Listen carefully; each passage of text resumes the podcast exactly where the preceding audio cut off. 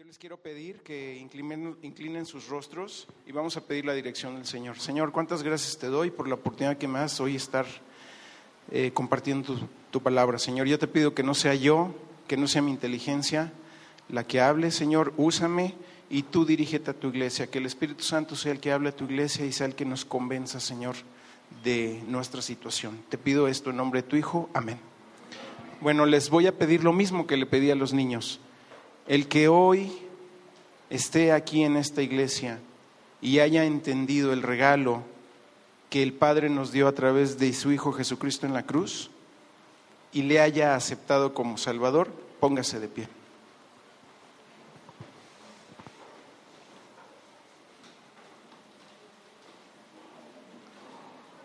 ¿Ok?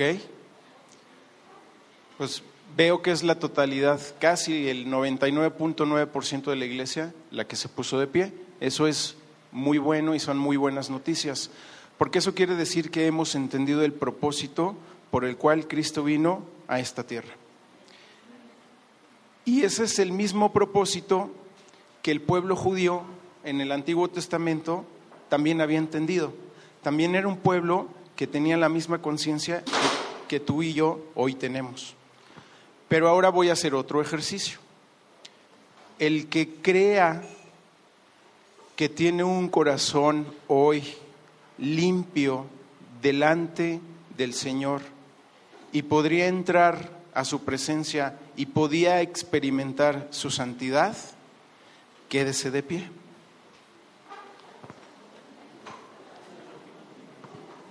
Oh, muy bien, qué valiente. Bueno, aquí no juzgamos a nadie, pero vean, vean, el 99.9% de la iglesia dice no, yo no podría hoy entrar de frente a la santidad de Dios y experimentarla. ¿Por qué? Pues porque como Poncho nos dijo la semana pasada, tenemos pecado, tenemos lepra lepra, lepra. Y aunque hemos entendido que eso nos separa de Dios, tenemos un gran problema, que esa lepra la limpiamos dos días y al tercero, chin, vuelve a salir, y al tercero vuelve a salir. Y entonces es, es un círculo, y es un círculo, y es un círculo que, que nos tiene ahí. Y es el mismo círculo que tenía el pueblo de Dios en el Antiguo Testamento ahí también.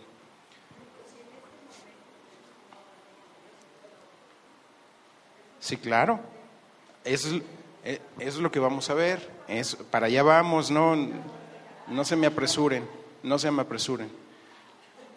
Entonces, ahora sí, entonces vamos a entrar, vamos a entrar directo al texto de esta mañana, que es Levítico 16, el día de la expiación. Chacho, un favorzote, perdón, ¿me puedes poner enfrente la igual la proyección? Solamente para que yo también pueda ir viendo en dónde, en dónde vamos sin tener que estar volteando atrás.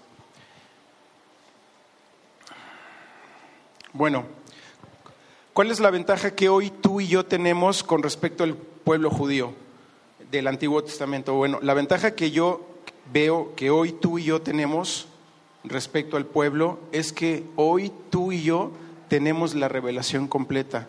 Hoy tú y yo podemos ir del Antiguo Testamento al Nuevo Testamento y viceversa, del Nuevo Testamento al Antiguo Testamento. Ellos no tenían el Nuevo Testamento, entonces no podían ver más adelante de lo que tenían en ese momento. Pero tú y yo tenemos la gran ventaja de que tenemos la revelación completa. Y recordemos algo mientras vamos a ir estudiando este texto. La Biblia es cristocéntrica. Significa que no importa en dónde estés parado, en qué punto de la Biblia tú te pares, sí o sí, sine qua non, la escritura va a apuntar a Cristo. Desde donde tú te pares, la escritura va a apuntar a Cristo. Y yo quiero que hoy tú y yo estemos como con ese pensamiento muy presente. La escritura va a apuntar a Cristo. Entonces, mientras vamos, digamos, estudiando el texto, tú trata de ir viendo cómo la escritura está apuntando a Cristo. ¿Sí? Bueno, ahora sí. Vamos a la introducción. Vamos a estudiar el capítulo de Levítico 16, pero ¿qué crees? Va a ser la primera vez que yo predico sobre un capítulo sin leer el capítulo, porque sentí de parte de Dios que no es tan necesario leer el capítulo aquí enfrente. Yo te quiero dejar esa tarea a ti. Si tú no leíste Levítico 16, hazlo en tu casa, porque yo quiero concentrarme en otra porción de la escritura justamente para que veamos cómo la Biblia es cristocéntrica, ¿ok? Entonces, para el pueblo judío, en el capítulo 16 de Levítico viene el día de la expiación. Y ese día, en el pueblo judío, es llamado el Yom Kippur, que es el día judío del arrepentimiento. Así como tú y yo hoy nos paramos delante del Señor y dijimos, hemos entendido el propósito por el cual estamos hoy aquí, también el pueblo judío entendía el propósito por los cuales ellos estaban y cómo Dios les sustentaba y entendían también que tenían lepra y que su lepra no les permitía poder tener una relación cercana con el Señor cuando ellos pecaban. Y entonces todos tenemos un problema. Todos hemos entendido que sí o sí necesitamos tener una relación cercana con Dios, pero nuestra lepra nos separa. Entonces, bueno, en el Antiguo Testamento Dios proveyó de una solución para poder acercar a su pueblo a su presencia. Y ese día es el día del Yom Kippur, que es el día del arrepentimiento. Y es considerado el día más santo y más solemne del año para el pueblo judío. Su tema central es la expiación y la reconciliación. La expiación es reconocer que mi pecado me separa y reconciliarme. ¿Cómo? Bueno, ahorita vamos a ver a través de una serie de instrucciones muy específicas para el pueblo judío. Se celebra en el décimo día del mes de Tishrei, dentro del Yamin Noraim. Namin Yoraim es el nombre que se le da a los diez primeros días de las festividades del Rosh Hanan, que es el nuevo año judío. Entonces, empezaba el nuevo año judío y durante esos primeros diez días del nuevo año judío, el pueblo tenía que estar en, en una actitud de reverencia al Señor y estar considerando sus fallas, sus fallas, sus fallas delante del Señor. Y el décimo día era el día en el que a través de seguir una serie de instrucciones muy precisas de parte de Dios, el pueblo podía detener redención de sus pecados. Y aquí es un punto muy importante. Redención significa cubrir, o eso es lo que sucedía en el Antiguo Testamento. Los pecados del pueblo se cubrían, pero no eran quitados. Ahí seguían. Vamos a ver por qué. Y solamente como cultura general, este año el Yom Kippur se va a celebrar el martes 4, del martes, de la tarde del martes 4 a la tarde del miércoles 5 de octubre del 2022. Y yo te dejo una pregunta ahí, ahorita anótala ahí puesta y tú mismo te la vas a responder. ¿Por qué nosotros no celebramos el Yom Kippur? ¿Por qué para nosotros esta festividad no es ya tan importante como lo vemos, que era el día más importante para el pueblo judío. Tú te la vas a responder, ¿ok? ¿Cómo? Evidentemente con lo que vamos a, con lo que vamos a estudiar. Bueno, seguimos un poquito más adelante. Capar significa expiación. Capar significa rescatar, quitar mediante el pago de un precio. Capar aparece 16 veces en el capítulo 16 de Levítico. Expiación significa que se ha pagado un precio y se ha derramado sangre. El día de la expiación mostraba al pueblo judío que no puede haber salvación sin el derramamiento de sangre, ¿Quién me ayuda a leer Levítico 17:11, por favor? Bien fuerte.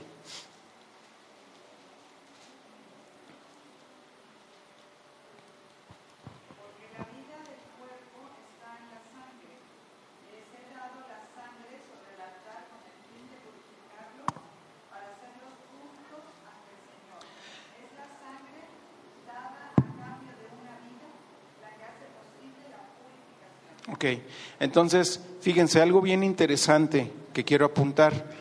Aunque, aunque el pueblo judío no tenía la revelación completa, tenía muy clara también, a través de esa revelación en ese momento, la personalidad, los atributos y las características de Dios.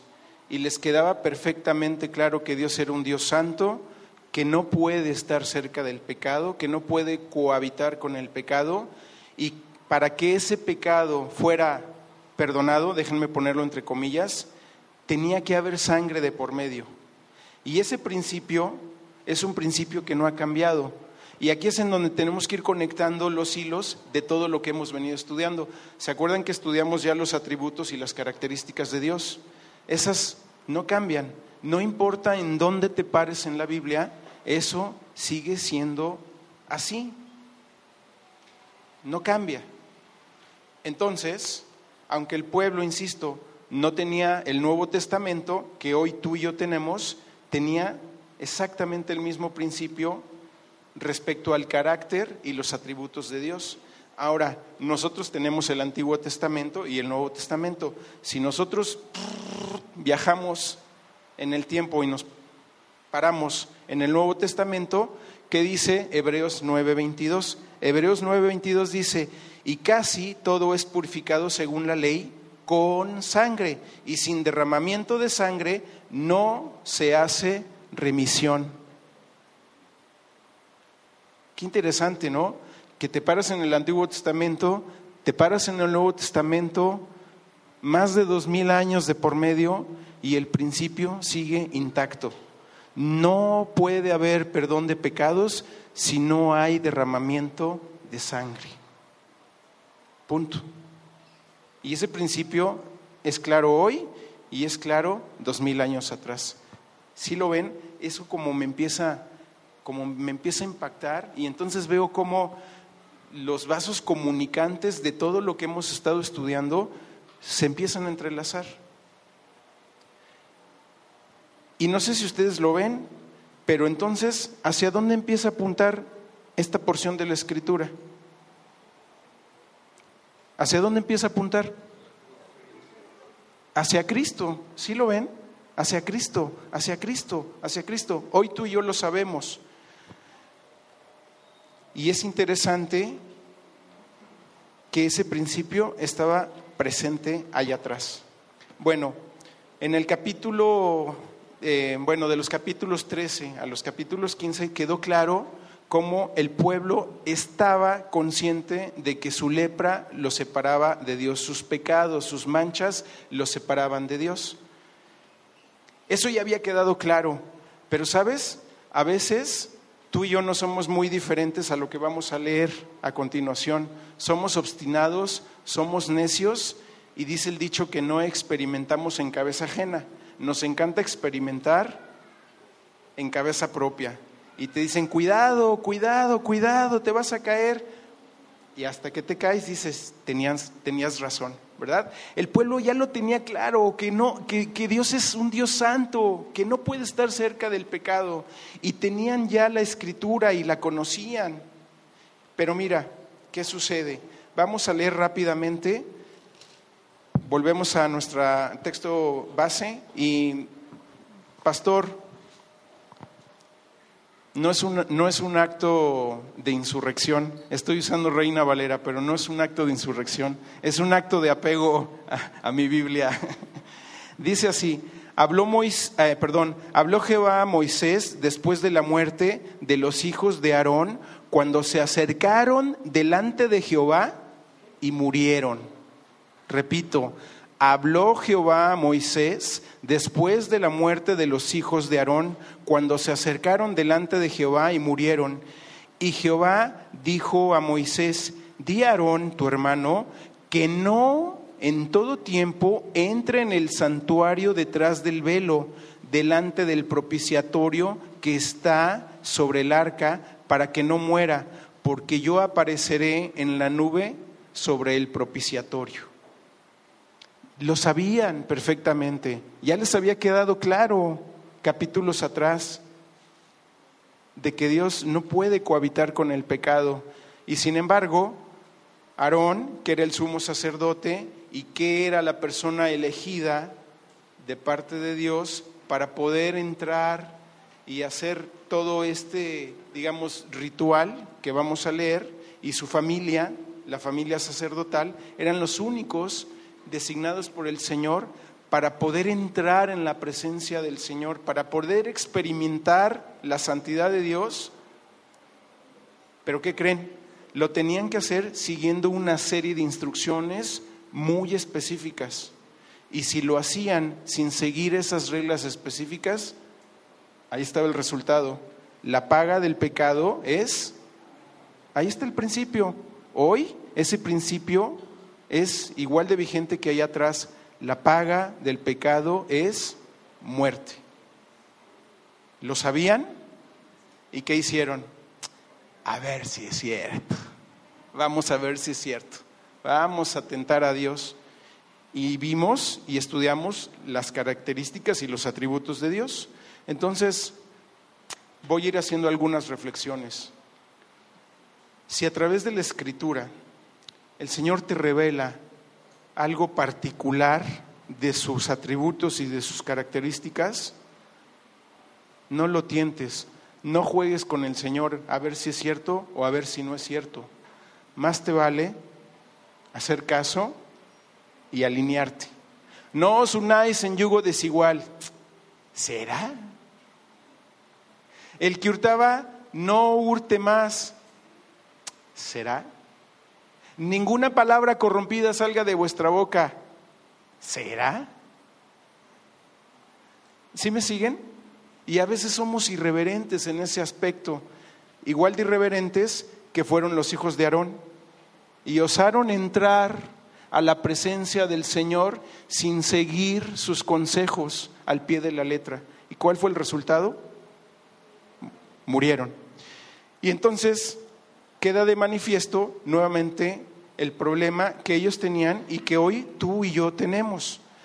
Queremos estar delante de la presencia de Dios, queremos tener una relación cercana con Él, al menos así lo interpreto, porque todos se pararon, todos me manifestaron haber entendido el propósito de la cruz, entonces queremos estar ahí, pero tenemos un problema, nuestra naturaleza pecaminosa nos avienta al otro lado. Y queremos acercarnos y nuestra naturaleza pecaminosa nos vuelve a aventar al otro lado. Y entonces, en el Antiguo Testamento, Dios resolviendo este conflicto. Lee el capítulo 16. Yo te voy a dar un resumen. Dice así en, en mi presentación, las instrucciones de Dios fueron claras de Levítico 16.3 a Levítico 29, vas a ver una serie de instrucciones muy precisas que tenía que hacer el sumo sacerdote para poder entrar a la presencia del Señor, para poder experimentar de cerca la santidad del Señor, para poder poner los pecados del pueblo delante del Señor, que el Señor los cubriera y que el pueblo pudiera volver a tener esa cercanía y esa bendición de parte de su Creador, de parte de Dios. Y mira, no pretendo abrumarte, pero sí que estés consciente de todo el esfuerzo que tanto el pueblo como el sumo sacerdote tenían que hacer. En primera, a partir del nuevo año, tenían que prepararse durante nueve días y estar en reflexión, y estar en una actitud de humillación y estar en una actitud de arrepentimiento. Durante nueve días tenían que hacer eso. Y el décimo día, fíjate todo lo que tenía que suceder para que los pecados del pueblo pudieran al menos tener una cobertura, porque ya, ya vimos y ahorita vamos a ver que esa sangre no era lo suficiente para poder limpiar. Esa sangre solo cubría. Vamos a la siguiente, por favor. Todo esto que les voy a resumir rápidamente sucede ahí, en el tabernáculo. Todo esto que vamos rápidamente a repasar sucedía ahí, en el tabernáculo. Y ya también hemos estudiado el tabernáculo, ¿verdad? Y muy rápidamente sabemos que el tabernáculo estaba delimitado por una cerca de lino blanco que se llamaba, todo lo que estaba allá afuera, se llamaba el atrio. Dentro de ese atrio había una, digamos, permítame la expresión, una casa de como campaña que se llamaba el tabernáculo.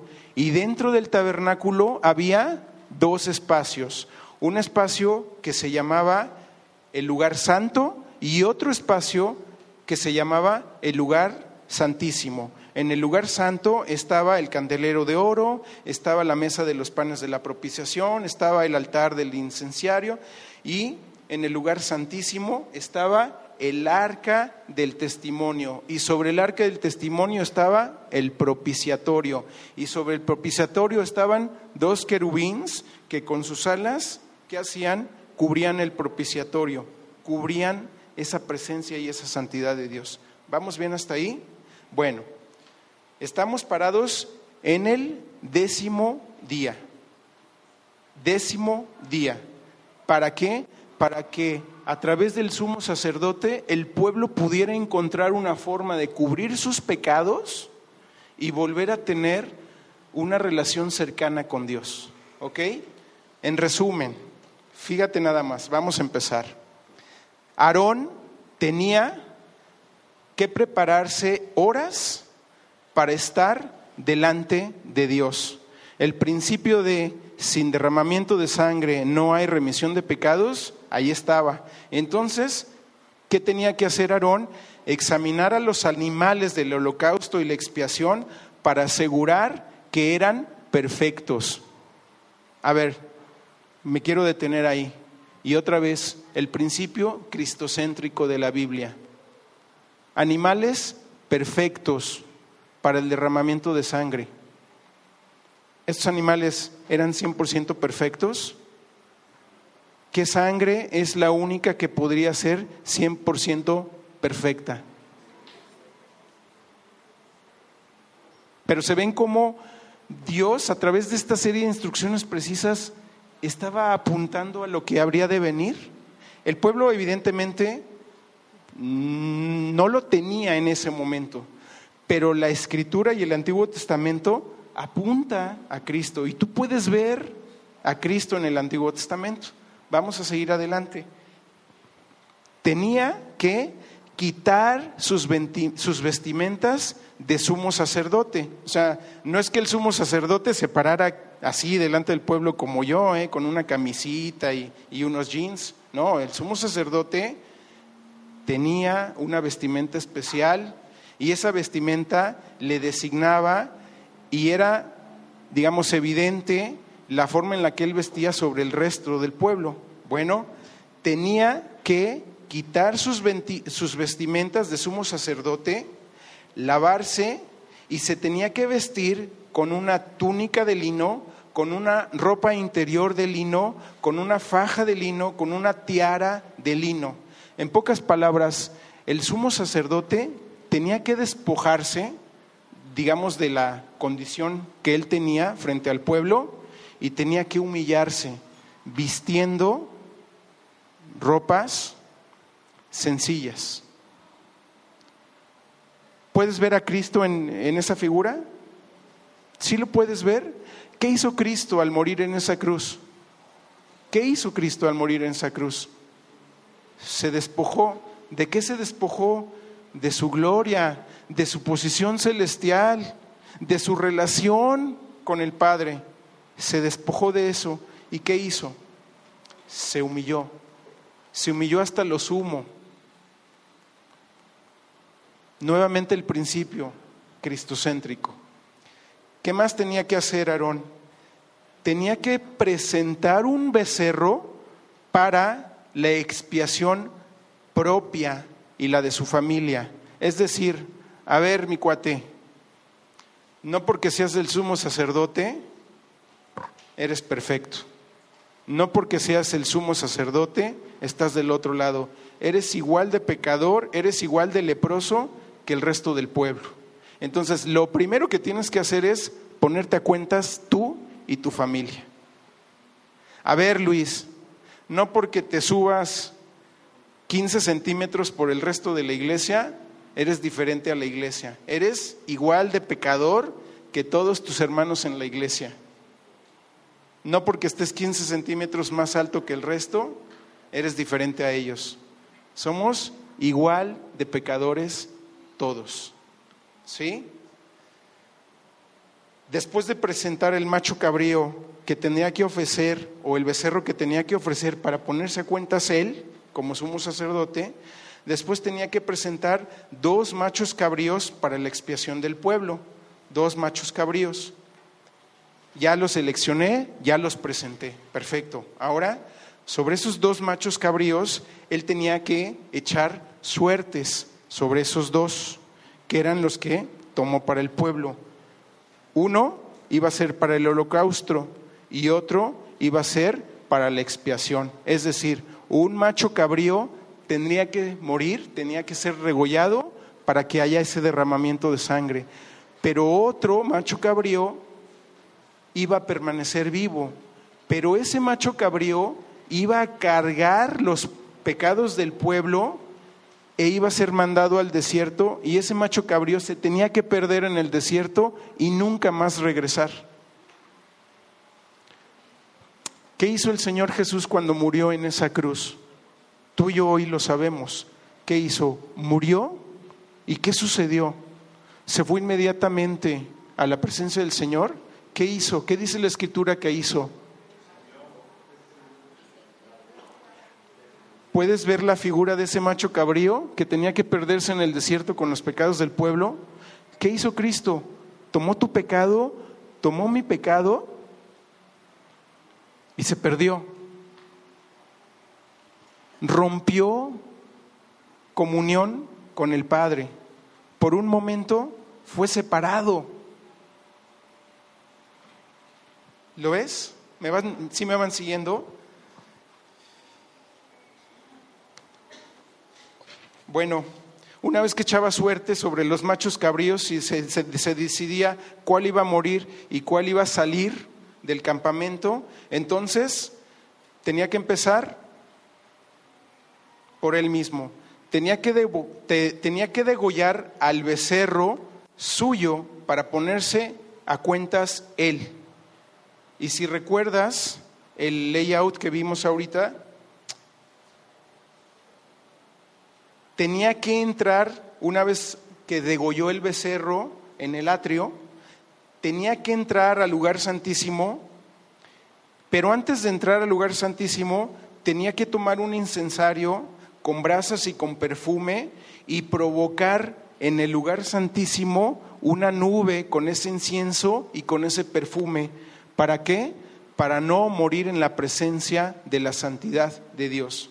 Fíjate, no sé, o sea, yo me quedo impactado porque dice, a ver, no basta con que te humilles, no basta con que te despojes de tu condición, no basta con que te vistas, que te laves, que te listas, que te vistas de lino, no. Ahora, aunque ya estás en el lugar santísimo, tiene que haber algo entre tú y yo porque aunque en teoría has seguido paso a paso lo que te pedí, tu pecado sigue siendo pecado. Qué interesante, ¿no? Y entonces el sumo sacerdote tenía que provocar esta como nube de vapor con, con, perfume para poder estar delante de la presencia del Señor y no morir. Después dice la escritura que tenía que tomar con su dedo la sangre de ese berrero de ese becerro y tenía que rociar el, el lado oriental del propiciatorio siete veces, no una, no dos, no tres, siete veces lo tenía que hacer. Después tenía que volver a salir otra vez al atrio. Tenía que degollar el macho cabrío y ahora hacer expiación por el pueblo. Y entonces tenía que volver a entrar con la sangre ahora de este segundo macho cabrío, tenía que volver a entrar al lugar santísimo y con su dedo ahora rociar el frente del propiciatorio. Y lo tenía que hacer siete veces. Instrucciones muy, muy claras. ¿Y qué crees? Después de eso, tenía que tomar la sangre del becerro y del macho cabrío y tenía que purificar el lugar santo. Ya salimos del lugar santísimo y ahora la instrucción era, pues como ya entraste al lugar santo, ahora también tienes que purificar este lugar, porque también huele a pecado. Y tenía que entonces santificar el lugar santo, como derramando la sangre con su dedo y hacerlo igual en el lugar santo, rociando también la sangre ahí. Después tenía que salir al atrio y tenía que purificar el holocausto, poniendo la sangre sobre los cuernos del holocausto de expiación, en donde eran degollados los animales. Bueno, ahí ese tenía cuatro cuernos. Bueno, él tenía que tomar la sangre nuevamente con su dedo de los dos, del becerro y del macho cabrío y tenía que poner con su dedo la sangre sobre los cuernos. Y eso lo tenía que hacer y después tenía que poner sangre alrededor siete veces, otra vez. No una, no dos, siete veces lo tenía que hacer. Después tenía que tomar el macho cabrío vivo, imponerle las manos y cargar sobre el animal el pecado del pueblo. Después tenía que enviar al desierto al macho cabrío y perderlo por mano de un hombre indicado. Y, a ese lugar la escritura lo, llama como Azazel, o, dice que es el carnero de Azazel o el macho cabrío de Azazel. ¿Qué significa Azazel? Significa retirar, significa alejar. Una vez que el sumo sacerdote corroboraba que la persona designada sacara a ese macho cabrío y lo perdiera, en el desierto hiciera el azazel, entonces el sumo sacerdote tenía que entrar nuevamente al lugar santo, tenía que quitarse las vestiduras de lino y tenía que lavarse para poder ponerse nuevamente sus vestidos de sumo sacerdote. Y ahí me detengo y quiero hacer otra vez el paralelismo a Cristo. ¿Qué hizo Cristo? Como ese carnero, llevó en él nuestros pecados a Sacel. ¿Y después qué hizo? No se quedó ya perdido allá. Ese macho cabrío sí se quedaba perdido. Pero nuestro Señor Jesucristo, ¿qué hizo? Regresó y ¿qué hizo? El Padre lo hizo sentar nuevamente a su diestra. ¿Qué hacía el sumo sacerdote? Dice aquí que se tenía que poner nuevamente las vestiduras de sumo sacerdote. Otra vez la figura cristocéntrica. ¿Sí lo ven conmigo? Bueno, después de eso, el sumo sacerdote tenía que asegurarse, ya no podía tocar nada, porque él ya se había lavado y ya se había puesto sus vestiduras. Él ya no podía volver a tocar nada contaminado, pero tenía que asegurarse que se hubiesen quemado la grasa de los animales en el altar del holocausto por una persona designada.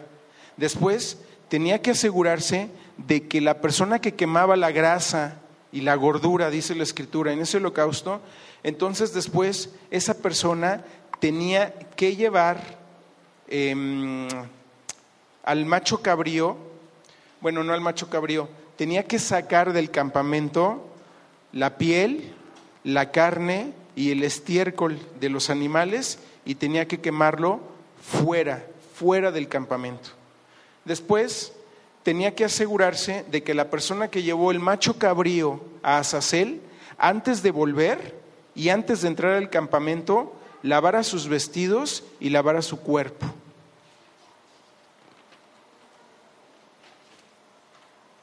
Tenía que sacar fuera del campamento la piel, la carne, el estiércol de los animales sacrificados y quemarlos. Y tenía que asegurarse de que la persona que lo hizo lavara sus vestidos y su cuerpo para que pudiera volver a entrar al campamento.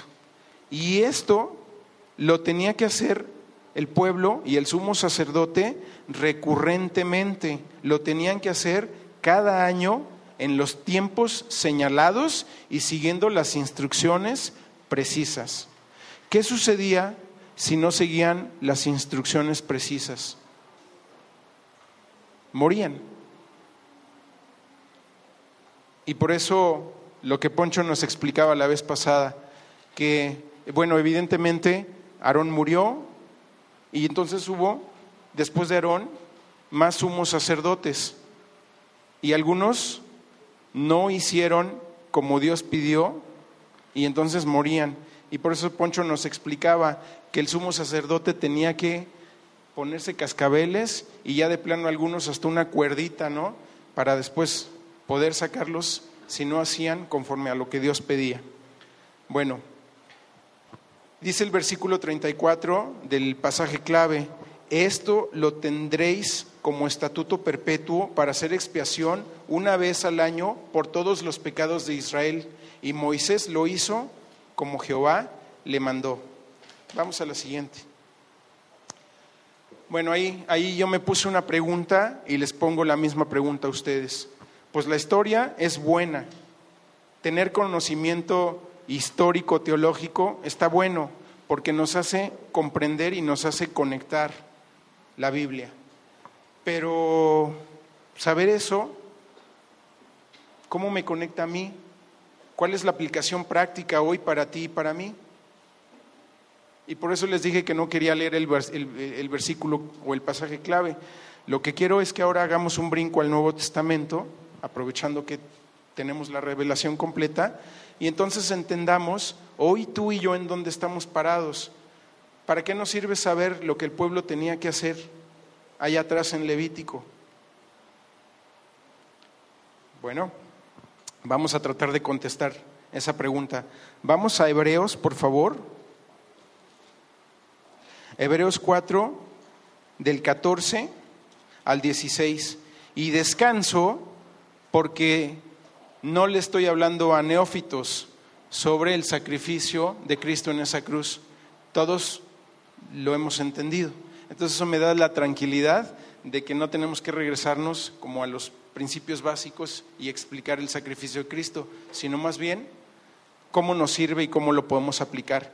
Dice Hebreos 4, del 14 al 16. Por tanto, teniendo un gran sumo sacerdote que traspasó los cielos, Jesús, el Hijo de Dios, retengamos nuestra profesión porque no tenemos un sumo sacerdote que no pueda compadecerse de nuestras debilidades, sino que uno que fue tentado en todo según nuestra semejanza, pero sin pecado. Acerquémonos pues confiadamente al trono de gracia para alcanzar misericordia y hallar gracia para el oportuno socorro. Primer principio, hoy tú y yo tenemos un sumo sacerdote que hizo lo mismo que hizo Aarón, pero una, gran diferencia, y esa gran diferencia es abismal. Dice la Escritura, sin pecado, sin pecado. Y eso es una gran diferencia, porque entonces todo lo que Él hace, todo lo que Jesús hace como sumo sacerdote, no lo hace para Él, no lo hace para ponerse a cuentas Él, no tendría por qué ponerse a cuentas. Lo hace para poner a cuentas tu corazón y mi corazón. ¿Sí lo ven? ¿Sí lo vemos? Bueno, sigamos adelante. Vamos a leer ahora Hebreos 11 al 12. Hebreos 9, 11 al 12. Dice así, Pero estando ya presente Cristo, sumo sacerdote de los bienes venideros por el más amplio y más perfecto tabernáculo, no hecho de manos, es decir, no de esta creación, y no por sangre de machos cabríos ni de becerros, sino por su propia sangre, entró una vez y para siempre en un lugar santísimo, habiendo obtenido eterna redención. Otra gran diferencia Jesús tomó el lugar de esos machos cabríos, pero con una gran diferencia. Su sangre es y fue perfecta, sin mancha. Y por eso es que hoy tú y yo no tenemos aquí un tabernáculo, hoy tú y yo no tenemos que hacer expiación por nuestros pecados cada año trayendo aquí nuestras cabritas, nuestros corderitos, nuestro becerrito. ¿Por qué? Porque dice la escritura que Jesús fue el sumo sacerdote y que Jesús fue el macho cabrío que tomó tu lugar y mi lugar. Y él no se puso a cuentas él, como se tenía que poner a cuentas Aarón. Él puso a cuentas tu corazón y mi corazón delante de Dios. ¿Vamos bien hasta ahí? Ok, vamos a, ir un poquito más adelante. Vamos a ir a Hebreos 9, 24 al 28. Y fíjate, o sea, esto es así como, síguelo con detalle, trata de observar cada detalle de lo que vamos a leer. Hebreos 9 del 24 al 28.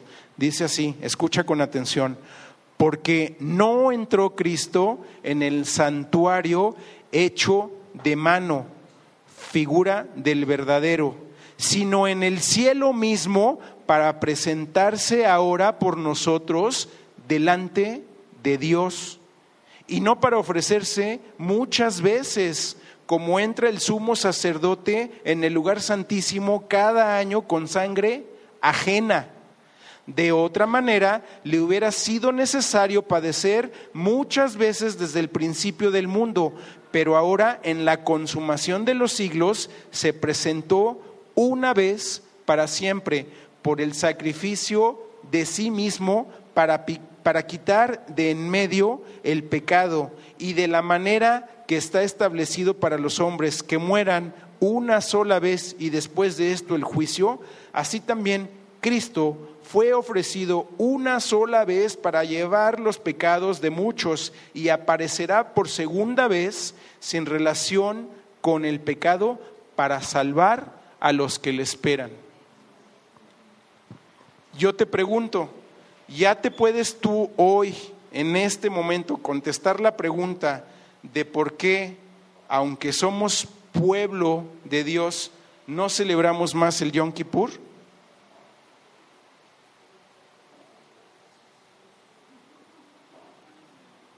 ¿Está claro? ¿O tenemos que regresarnos al principio? ¿Por qué el pueblo judío sigue celebrando el Yom Kippur?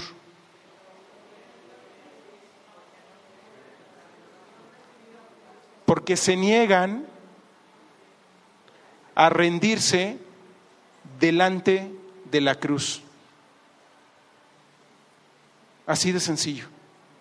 Porque son necios y obstinados y se niegan a rendirse delante de esta cruz.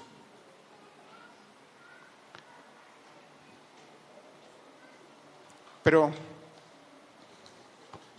¿Cuál es la aplicación? Aarón tenía que pasar horas de preparación para estar delante de Dios. Ya lo vimos. A mí, o sea, no sabes, o sea, estaba yo leyendo y estaba como tratando de hacer un mapa mental de todo lo que tenía que hacer, me perdía y decía, no, a ver, otra vez, otra vez, a ver, de aquí tenía que ir Aarón para acá y luego para acá. Bueno, pero a ver, ¿cuántos machos cabríos son? Porque ya me confundí, son cinco, son tres, son cuatro. A ver, no, otra vez. Y, o sea, me hacía pelotas y otra vez tenía que regresarme. Y yo, yo no sé si no te abrumé al momento de irte dando un resumen, paso a paso lo que dice Levítico 16. Dice mi esposa un poquito, la verdad yo también me abrumé, yo también me abrumé de no juegues, o sea, todo esto tenían que hacer. Bueno, fíjate nada más el privilegio y la bendición que hoy tú y yo tenemos. Hoy nosotros podemos acercarnos a Dios en cualquier momento. ¡Qué privilegio! Se nos ha ofrecido un acceso más fácil a Dios que el que se le ofreció a los sumos sacerdotes y al pueblo en el Antiguo Testamento. Pero ojo, el carácter de Dios y sus atributos no han cambiado. Por su misericordia y por su gracia nos ha ofrecido un acceso más fácil a Él. Es por esta razón que no debemos olvidar que Dios es santo. No permitamos que este privilegio nos haga acercarnos a Dios descuidadamente. No permitamos que este privilegio nos haga acercarnos a Dios descuidadamente. Es decir, en pocas palabras, no menosprecies el valor de esa sangre. No hagas de ese sacrificio nada.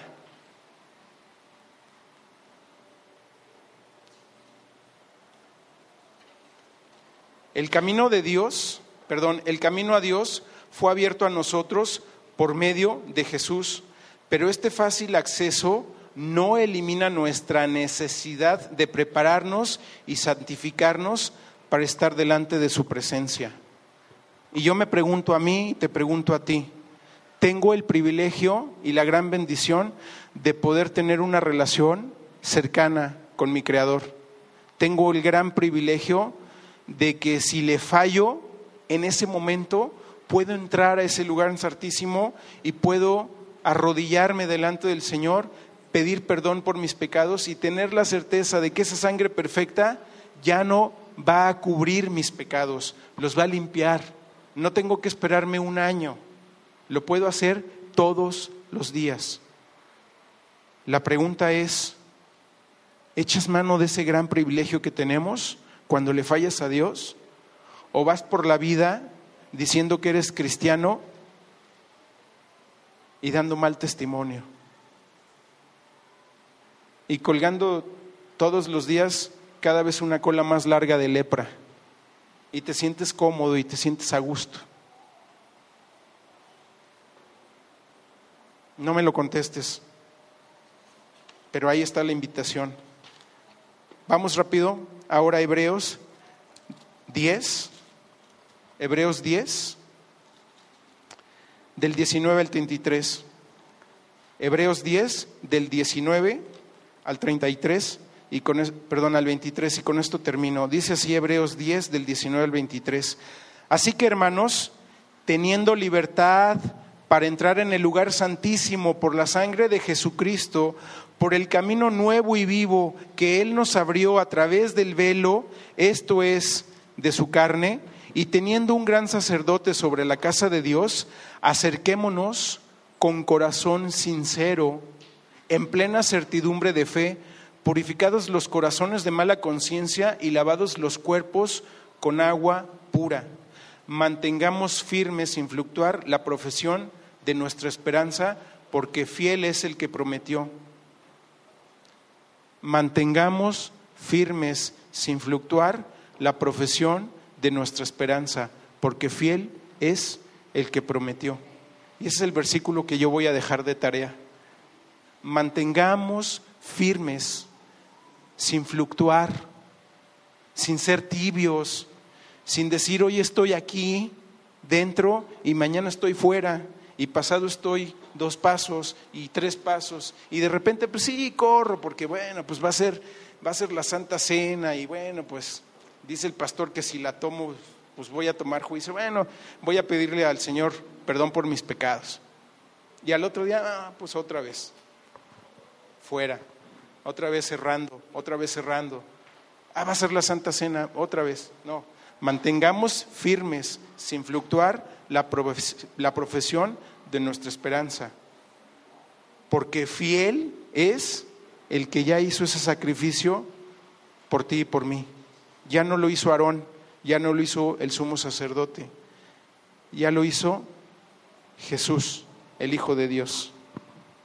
Señor, cuántas gracias te doy por la gran oportunidad que nos das y ese gran privilegio que nos das hoy, Señor, de poder entrar a tu presencia, de poder entrar a ese lugar santísimo y no caer fulminados por nuestro pecado, Señor. Ayúdanos a no tener en menos el sacrificio que hizo tu Hijo en esa cruz. Ayúdanos, Señor, a no despreciar la sangre que Él derramó para el lavamiento de mis pecados. Ayúdame, Señor, a tener ese sacrificio en alta estima y que ese sacrificio, Señor, me impulse todos los días a darte honra, gloria y honor solo a ti, Señor. Ayúdame a ser un cristiano que refleje, Señor, tu carácter, que refleje tu santidad. Ayúdame a no ser un cristiano que se sienta cómodo en el pecado, Señor. Ayúdame a no ser un cristiano que se sienta cómodo siguiendo las corrientes de este mundo. Ayúdame, Señor, a ser un cristiano que sea sal de este mundo, que sea luz de este mundo, Señor. Ayúdame a marcar la diferencia a través de reflejar a Cristo en mi vida. Te lo pido en nombre de tu Hijo. Amén.